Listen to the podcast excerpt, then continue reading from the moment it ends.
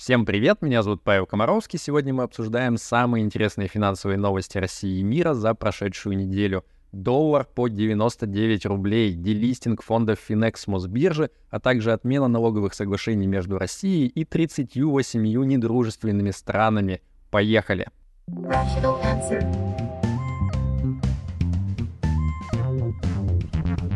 Rational answer.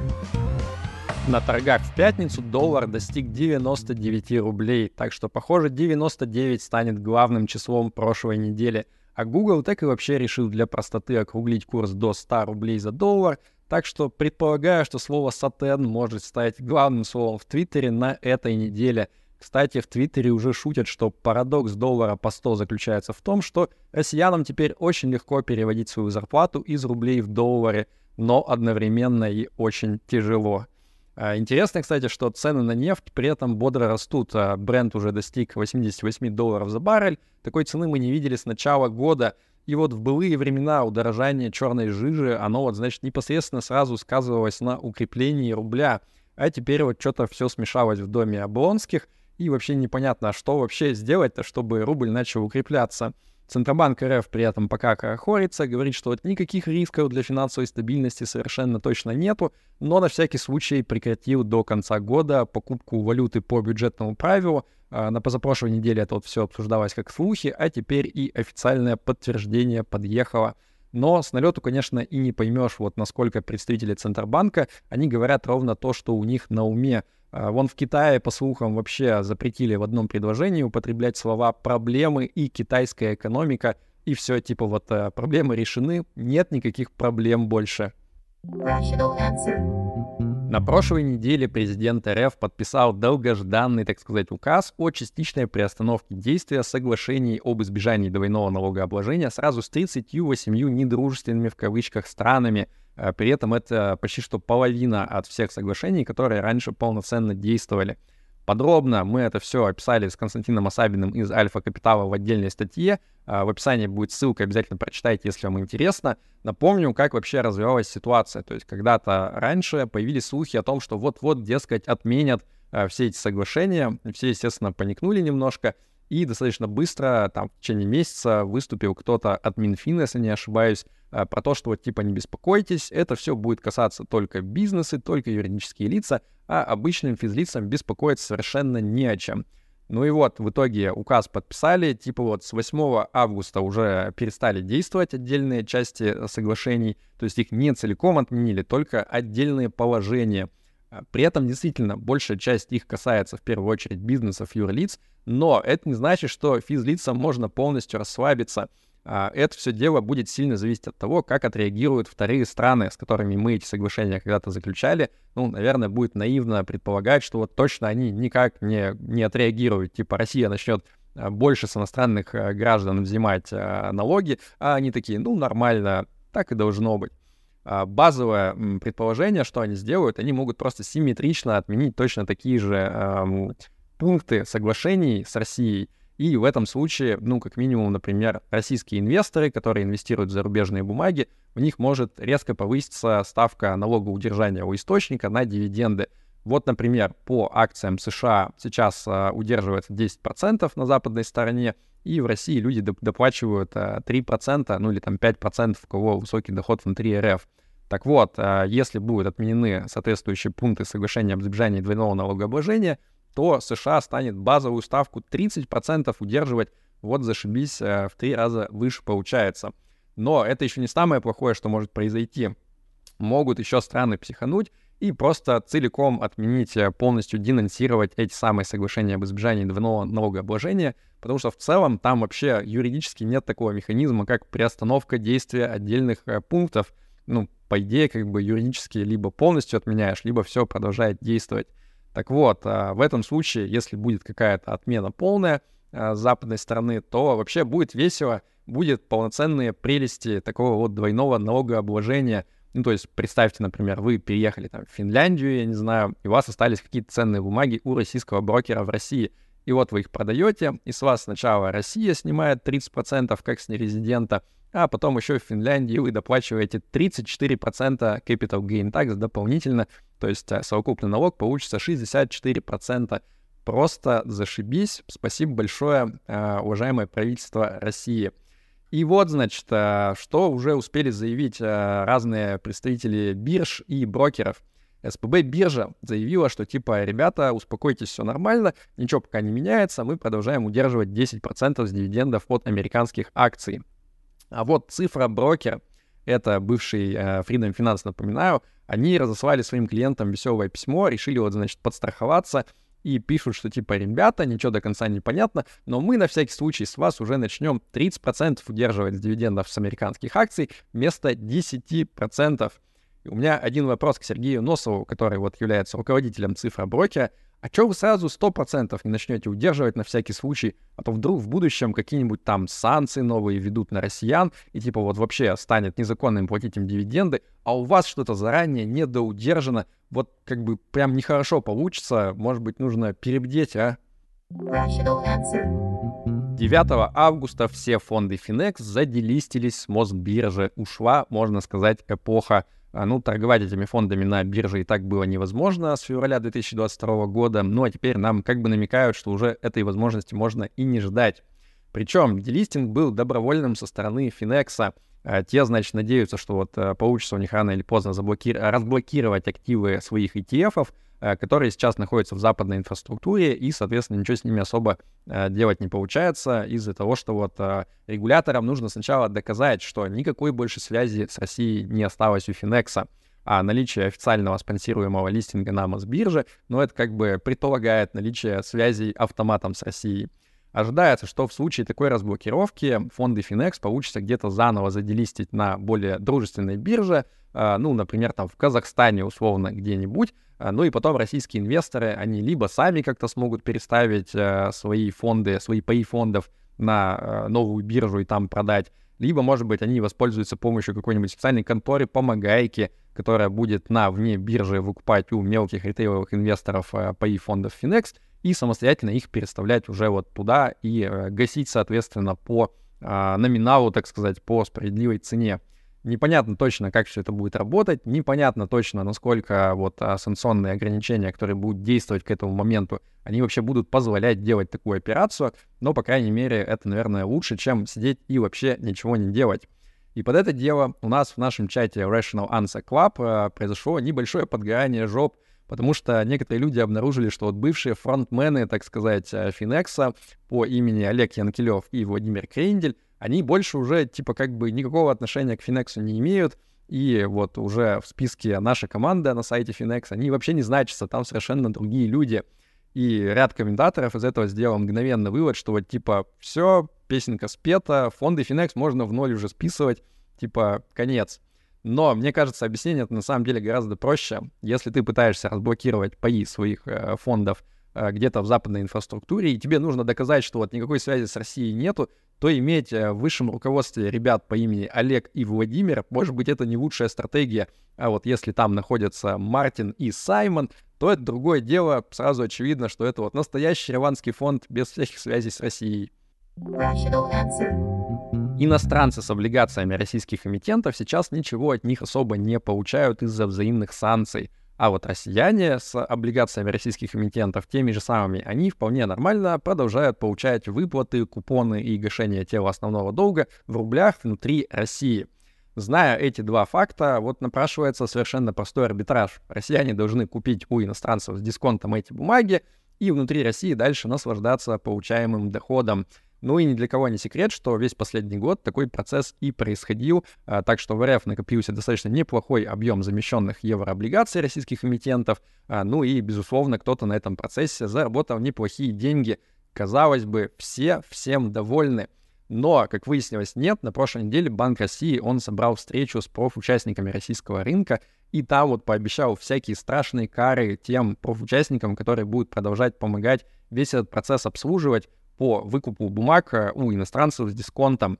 А, ведь если рыночек сейчас все порешает и, значит, поможет э, россиянам выкупить у иностранцев со скидкой все эти бумаги, то, во-первых, э, вся прибыль от этого процесса, она осядет где-то в частных руках, а не у государства, что уже не очень хорошо. А во-вторых, э, если настанет черед финального торга, когда вот Набиулина выйдет и скажет, ребята, давайте-ка вы нам отдадите все наши замороженные золотовалютные резервы России, а мы в ответ вам, значит, э, вернем то, что вы навкладывали в Россию, и у вас сейчас это тоже заблокировано. Так вот, к этому моменту может оказаться, что и предложить-то уже нечего особо иностранцам-нерезидентам, потому что уже рыночек все порешал. В общем, Набиулина недовольна, будет с этим бороться под, угрозом, э, под угрозой отзыва лицензии у брокеров, так что брокеры, наверное, они напрягутся.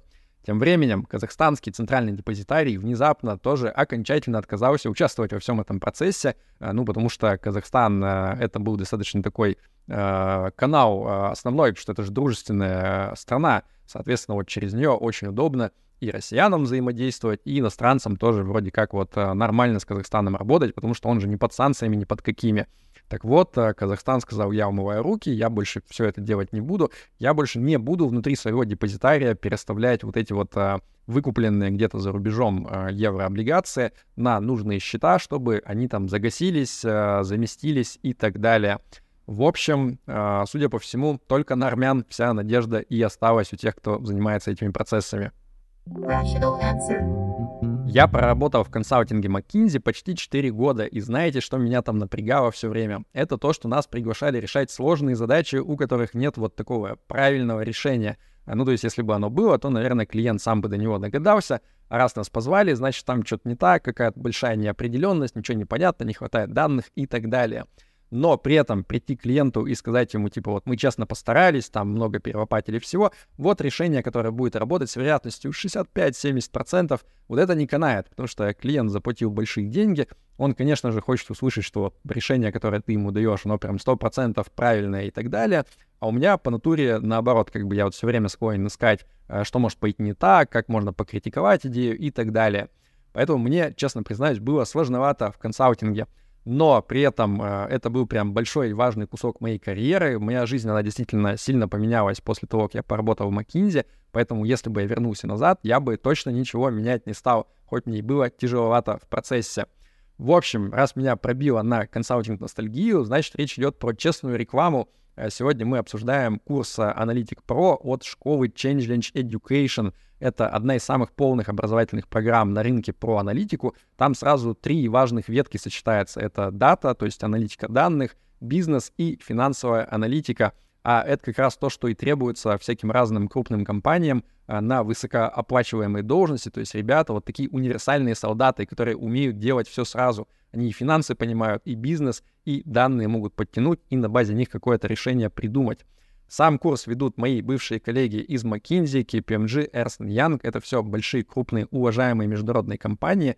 Так что о работе консультанта можно будет услышать из первых уст буквально. Но это не значит, что после курса вы вот только в стратегический консалтинг можете идти работать, а, ну, потому что развитые аналитические навыки, они практически на любом месте вам пригодятся. А, то есть одна из идей того, чтобы вот пройти курс, это получить повышение по карьере на текущем месте, а, ну или просто повышение зарплаты получить. Обучение на 75% состоит из практики, то есть вы будете решать э, реальные бизнес-кейсы на реальных данных, и оценивать их будут, соответственно, а, сотрудники партнеров ChangeLange или эксперты с курса.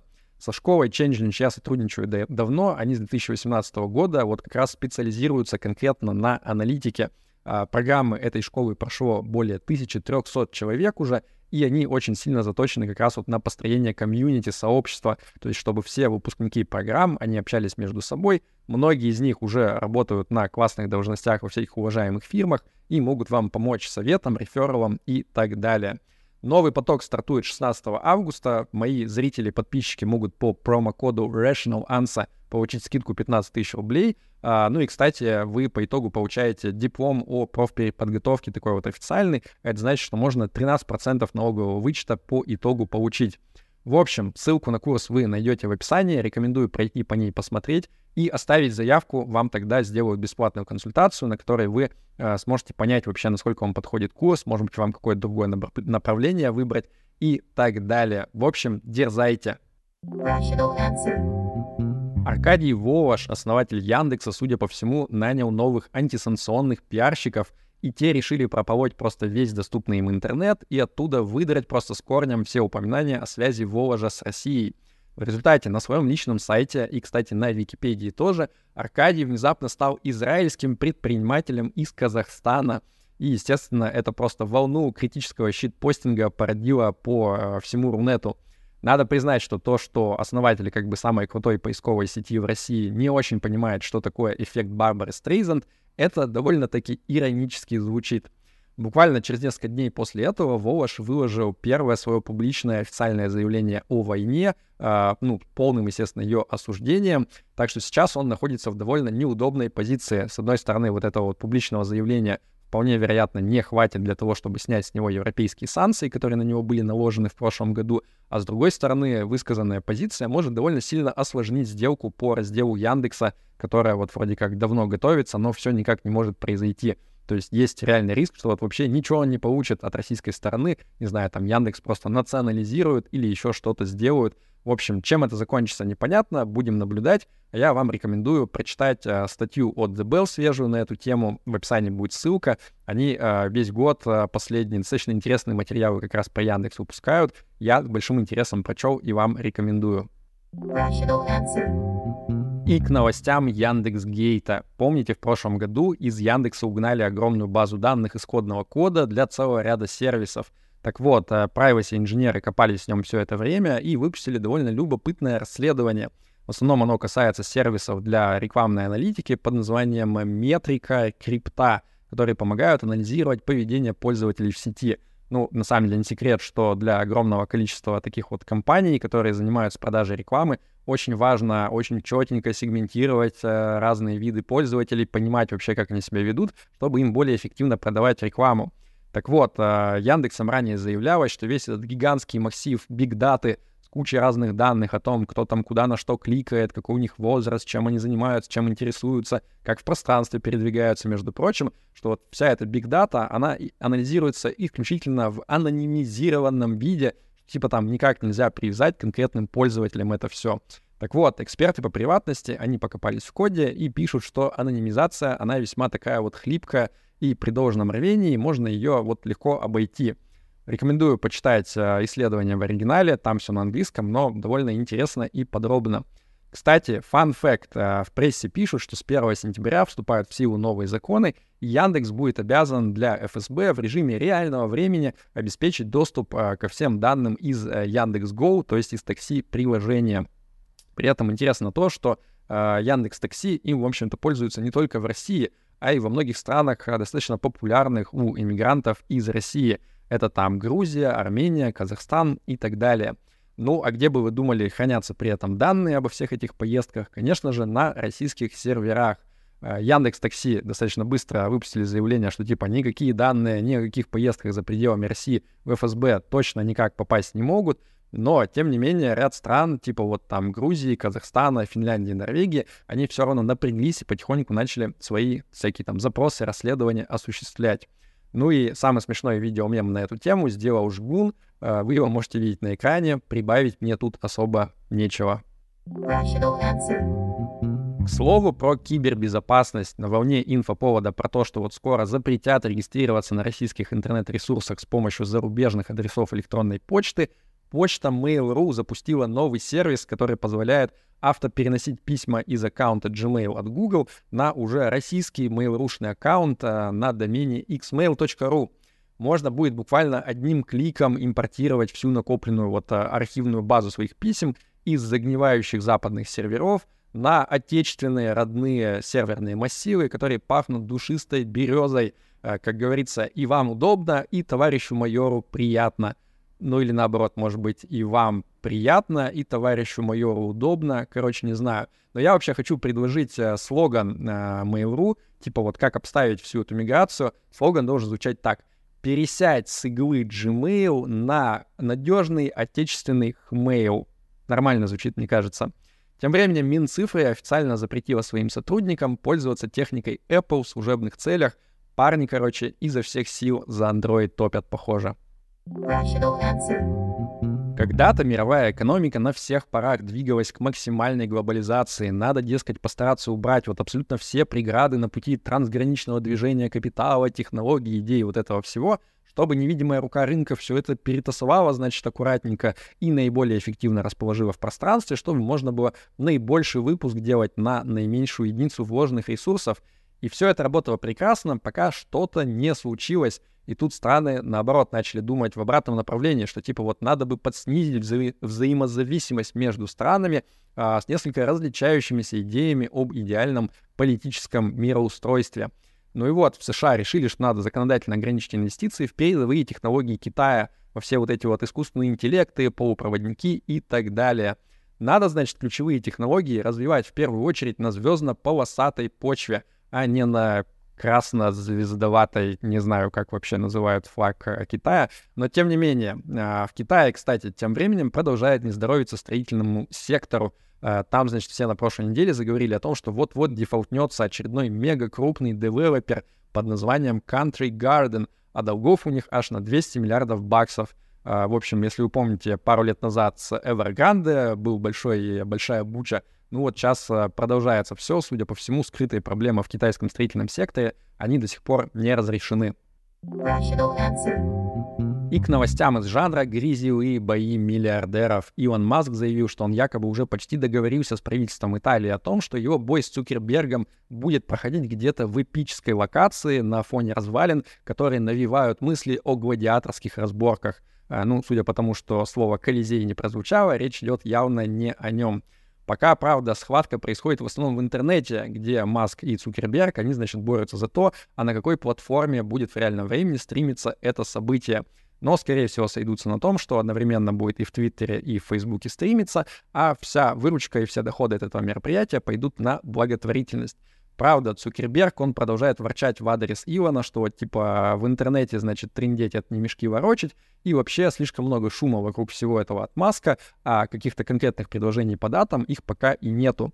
А сам Илон Маск, он вот сказал, что хотя он ежедневно, значит, тягает гантели прямо у себя в офисе в подготовке к этой схватке, ему, скорее всего, перед боем придется еще сначала лезть на некую операцию на позвоночнике, э, ну вот типа исправить какие-то проблемы, чтобы полноценно потом драться. Хорошая попытка, Иван, хочу сказать я, но мы все здесь взрослые люди, и, конечно же, мы понимаем, что речь идет про а, на самом деле имплантацию гигантских боевых роботентаклей в тело Илона Маска, ну потому что иначе как он еще может победить Цукерберга, который же известная фитоняшка, а, только с помощью всяких разных нано-кибер-робо-виртуальных технологий. PayPal дал криптонам пюзды. Нет, я не просто так захотел посквернословить. Это действительно так. Американская платежная платформа PayPal, она запустила свой собственный стейблкоин PUSD э, с фиатным обеспечением. Рулит технической стороной всего этого фирма Paxos, которая раньше занималась э, Чанпен Джаовским э, стейблкоином BUSD, до тех пор, пока на BUSD не наехала комиссия по ценным бумагам США SEC и не заставила всю эту лавочку прикрыть. Так вот, по всем параметрам PUSD он похож на вот брата-близнеца BUSD. Э, внутри находятся долларовые депозиты и US Treasuries, то есть как бы вроде как очень все надежно и безопасно. Э, работает все на эфируме ERC-20, а в смарт-контракты зашита опция блокировки неудобных кошельков. Uh, ну, это на самом деле практически во всех фиатных uh, стейблкоинах такая же тема есть, и в USDC, и в USDT, так что не беспокойтесь, ничего здесь дополнительно страшного нету, кроме того, что PayPal, естественно, гигантская компания, находится в США, и изо всех сил будет стремиться все законы США исполнять. Мне вот что интересно. Раньше, когда в США пытались какие-нибудь э, фирмы, у которых уже большая сеть клиентов и пользователи разветвленная, вот когда они пытались свою какую-то крипту запустить, им всегда сразу же рога обламывали, так было и с Фейсбуком, который Libru пытался запустить, и Telegram с тонкоином, который в итоге пришлось вот там как-то тихой сапой неофициально, нелегально запускать. А PayPal, вот получается, как ни странно, пока разрешили поиграться с его новой игрушечкой. Не знаю, что это значит, но будет интересно наблюдать за тем, чем все это закончится. Сэма Бэнкмана Фрида, бывшего главу криптобиржи FTX, лопнувшей, отправили из домашнего ареста в СИЗО. Э, ну, говорят за то, что типа слишком много с домашнего ареста, писал писем мелким почерком в прессу. В частности, не простили ему то, что он слил личные дневнички своей подельницы Кэролайн Эллисон в The New York Times. Э, посчитали это давлением на ключевого свидетеля. Тем временем суд над Сэмом начнется уже 2 октября, ждать осталось примерно полтора месяца только, ну, который, судя по всему, он в СИЗО проведет. И мне вот интересно, когда, значит, Сэм Бэнкман Фрид входит а, в американскую камеру, Что у него спрашивают? Есть ли там вот эта тема про то, что типа «Hi, Sam, there are two chairs. Which one do you pick?» Или типа там другие загадки в Америке загадывают. Если меня смотрят какие-то специалисты-американцы по тюремной культуре, напишите в комментах, пожалуйста, мне очень интересно. И перед тем, как я перейду к традиционной хорошей новости недели, хотел сказать огромное спасибо всем, кто поддерживает нашу передачу донатами на Патреоне и на Бусте. Их список вы видите на экране, а присоединиться к ним можно по ссылкам в описании. Ну и в целом, если вам понравился выпуск, то ставьте ему лайк и подписывайтесь на YouTube-канал. И на Telegram-канал тоже не забывайте по ссылке в описании подписаться. Итак, хорошая новость недели. Флагманский фонд акций Арсагеры на прошлой неделе превысил свой all-time high исторический от 11 октября 2021 года — то есть, получается, восстановил все убытки рынка акций и пошел дальше покорять новые вершины. Это не реклама, мне просто очень нравится Василий Соловьев, главный чувак из Арсагеры, своим подходом по жизни. А, ну и в целом мы с ним 4 года назад сделали очень длинное интервью в трех частях. Было очень интересно. Если в свое время пропустили, мне кажется, вам будет интересно с ним ознакомиться. Как бы то ни было, мои поздравления Арсагере и Василию. А, рад за вас. Это хорошо. Да пребудет с вами разум. Пока.